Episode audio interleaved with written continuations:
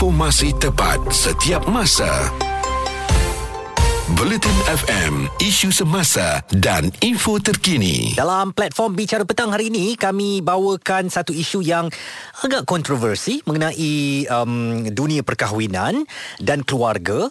Ada setengah daripada ibu bapa yang merasa menyesal kerana uh, dikurniakan anak hmm. yang disifatkan satu membebankan, memenatkan dan mengganggu hubungan suami isteri. Okey, saya rasa mungkin ada permasalahan yang berlaku sebab selalunya kalau kita tengok daripada dulu pun bila ada anak-anak ni macam mana penat pun ianya akan menjadikan kita ada tenaga secara tiba-tiba. Betul. Dan memang betul lah ada anak ni akan ada rezeki yang kita sendiri tak dapat gambarkan. Mm-hmm. Susah kita nak cakap uh, mungkin ada anak yang pertama nanti kau akan naik gaji. Benda tu tak dijamin oleh kita. Betul. Tetapi ketentuan daripada Allah telah pun uh, diberitahu kepada kita semua kan. Dan uh, saya agak pelik eh dengan orang zaman sekarang ni.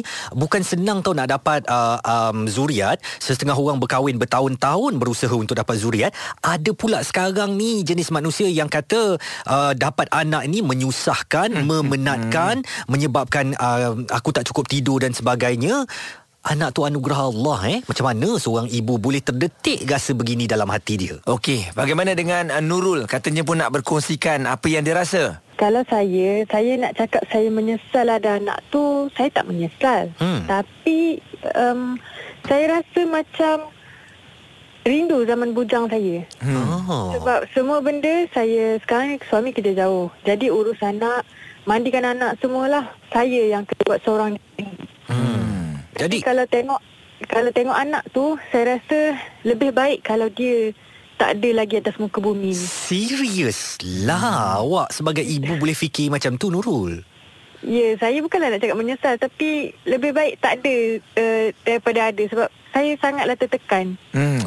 Saya rasa mungkin juga oleh kerana suami awak yang kerja jauh jadi bebanan tu jatuh kepada awak seorang kan. Tak ada ke macam kalau awak tengok anak tu bila balik Oh, rumah bila rasa terubat ke? Bila dia pegang awak kan rasa benda tu benda tu hilang sakit tu ataupun penat tu. Bila dia bila dia orang ni buat uh, ras, saya rasa macam terharu pun ada tapi Hmm. adalah banyak waktu yang bila dia orang meragam ke tantrum Hmm. ke saya rasa macam sangat stres dan saya tak mampu nak hadap. Awak memang merancang untuk tak dapat anak ke dulu lepas perkahwinan? Pada awalnya memang saya merancang untuk untuk rehat selama 2 tahun tapi hmm. mungkin rezeki lah selepas sebulan dua bulan saya kahwin tu terus lekat.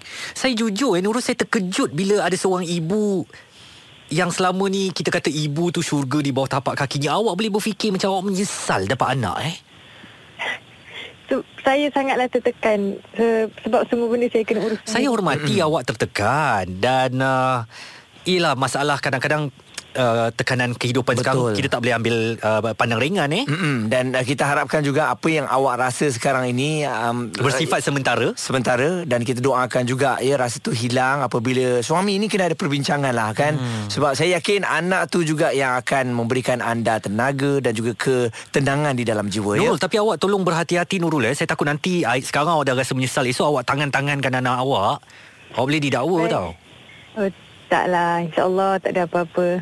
Jadi bersabar Nurul eh banyak bersabar Baik, terima kasih Abang Tuan. Pandangan Nurul memang buat saya tenganga di sini Hmm. mendengar pengakuan seorang ibu Okey, yang jadi menyesal kerana dapat anak. Kekal mendengarkan Muaz dan Izwan Azir diskusi harian di Bulletin FM, isu semasa dan info terkini.